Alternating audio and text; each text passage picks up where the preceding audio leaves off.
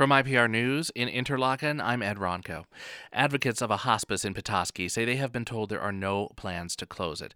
A group called the Friends of Highland Cottage Hospice has been rallying support for the facility for several weeks. They met with McLaren Northern Michigan executives earlier this week. McLaren announced last month it would be closing a different hospice facility in Sheboygan. David McBride represents the group supporting the Petoskey facility. We were able to productively talk about funding opportunities and ways the community can move forward to support not only the Highland Cottage Hospice, but also the hospital. McBride's group said it presented more than 1,500 letters of support. They also held a rally Sunday that saw dozens of participants. The group will meet with hospital executives again at the end of this month to discuss plans to fund hospice operations. McLaren did not provide further comment. A state board examined risks associated with the proposed Line 5 tunnel during a recent public meeting. The Mackinac Straits Corridor Authority, overseeing the project, says it has addressed all of the tunnel's technical, financial, and legal risks. The word risk was said more than 150 times during the three-hour meeting. The authority's biggest concern now is how long the project is taking.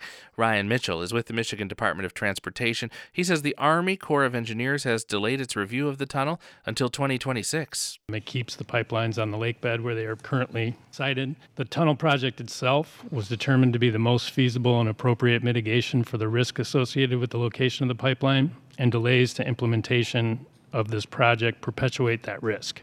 An Enbridge spokesperson said he's, quote, frustrated and perplexed by the Army Corps and its multiple delays. The parents of the Oxford school shooter will stand trial on involuntary manslaughter charges for allegedly providing the gun used in the murders. The Michigan Supreme Court issued an order this week denying their request to dismiss the charges. We have more from Capitol Bureau Chief Rick Pluta. This is the final blow to James and Jennifer Crumbley's efforts to have the charges dismissed. The Supreme Court upheld lower courts when it refused to take the case. It's a rare instance of prosecutors trying to hold parents criminally responsible for providing a gun used by a child in a mass shooting. Prosecutors also allege the Crumbleys ignored their son's pleas for help with mental health issues, including violent ideation. The Crumbleys say they kept the gun safely stored and could not have known it would be turned to such a horrible purpose. Ethan Crumbley has pleaded guilty to 24 charges, including murder and terrorism. He could be sentenced to life in prison with no chance for parole. I'm Rick Pluta. Michigan's State Senate holds hearings today on bills that could restore access to care for severely injured car crash survivors. Hundreds rallied in support of those bills at the state capitol yesterday. Here's Michigan Radio's Tracy Samilton. One of the speakers at the rally was Jen Brown. Her mother had to move to a nursing home after she was severely injured in a car crash. That's because of the 2019 auto no-fault law's dramatic cuts to fees for home care aides. Brown said those who helped pass the law made a terrible mistake. I speak to each and every one of them who participated in this unethical and immoral decision.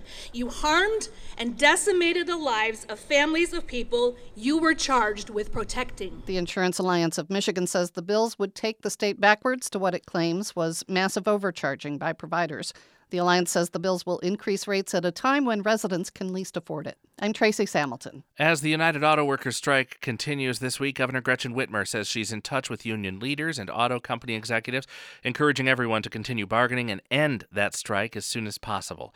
The ripple effects of the strike are appearing as GM announced more layoffs are on the way. Whitmer says Michigan is uniquely affected by the work stoppage and thinks there is a path to resolution.